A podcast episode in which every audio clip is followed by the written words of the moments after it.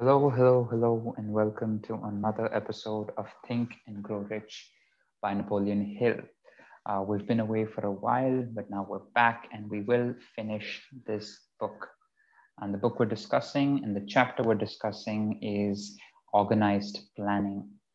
And in this chapter, Hill takes us through how one should plan his or her skills in order to get the career that they want, in order to build the career into something that eventually can outlast them and can earn them um, money perpetually. Now, in this chapter, we discuss the part about take inventory of yourself, 28 questions you should answer. He's listed down 28 questions, and he's also given a reason why these are the questions uh, that he's listed, and these are the questions that you should answer. We will get through them in this episode. Now, he says annual self analysis is an essential part of any marketing of personal services, as is annual inventory bookkeeping. Moreover, the yearly analysis should disclose a decrease in faults and an increase in virtues. One goes ahead, stands still, or goes backward in life. Your annual self analysis should be made at the end of each year so you can include in your New Year's resolutions any improvements which the analysis indicates should be made. Self-analysis questionnaire and the 28 questions are, have I attained the goal which I established as my objective for the year? Have I delivered service of the best possible quality for which I was capable of? Have I delivered the service in the greatest possible quantity of which I was capable? Has the spirit of my conduct been harmonious and cooperative? Have I permitted the habit of procrastination to decrease my efficiency? If so, to what extent? Have I improved my personality? And if so, in what ways? Have I been persistent in following my plans through to completion? Have I reached decisions promptly and definitely? Have I permitted any one or more of the six basic fears to decrease my efficiency?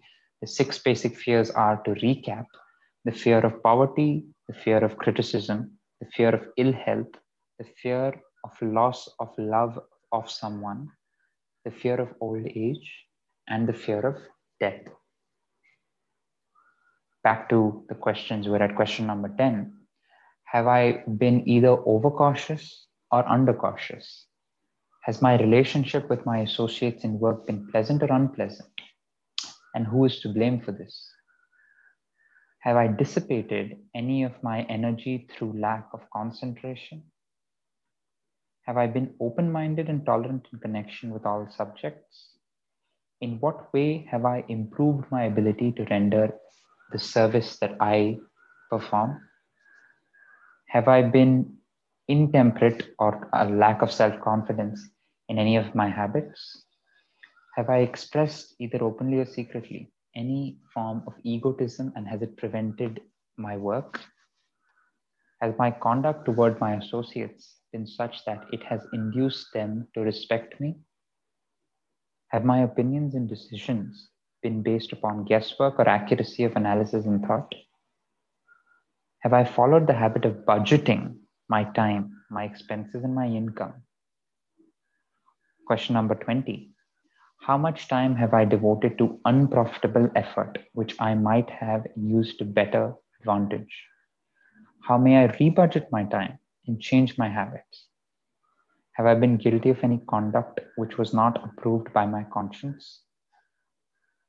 In what ways have I rendered more service and better service than I was paid to render?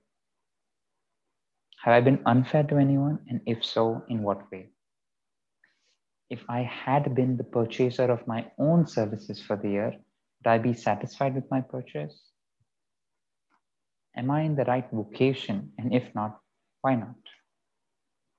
Has the purchaser of my services been satisfied with the service I have been rendered? I have rendered, sorry. And if not, why not? And finally, the last of the 28 questions what is my present rating on the fundamental principles of success? Again, this is a rating that you can develop on your own, or you can use the principles of this book in the previous chapters and the forthcoming chapters to develop. Have a scale and measure it. Some of these questions are incredibly important. Some of these questions we routinely ask ourselves our, in our day-to-day in our day-to-day activities. But Hill's suggestion is we should take all of these 28 questions and on 31st December of the year, sit down and answer them in order to better our service, especially if we work in a um, effort-based sort of job rather than a completion-based sort of job. If it's an effort-based sort of job where we have to continuously individually provide services or build products, then it becomes all the more important to reevaluate and see where you stand, where your product or service stands, and build it better for the next year. He says this extensive and detailed presentation of accurate information has been included because I, it will be needed by all who must begin the accumulation of riches by marketing personal services. Again, personal services is the key in this chapter and indeed the book, because this was written at a time when people didn't have corporate jobs or, or jobs within large corporations, because this was after an economic crisis of the 20s in America, of the 1920s in America. And most people wanted to fend for themselves using skills that they had built on their own. And his book is a sort of guide for them to do so. And since the times are quite similar, even though a century later, these are principles that we can use as well.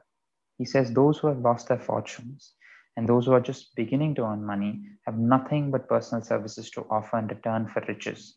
Therefore, it is essential that they have available the practical information needed to market to market these services. Complete assimilation and understanding of the information here conveyed will be helpful in marketing one's own services, he says, and it will also help one to become more analytical and capable of judging people. The information will be priceless to personal directors, employment managers, and other executives, and it will lead to the maintenance of efficient organizations that's it from this episode of Think Grow Rich. If there's any way this can be bettered, um, either through better writing or a more detailed post or, or, or more in depth reading, please do let me know. But that's it from this episode. I hope you join me next time.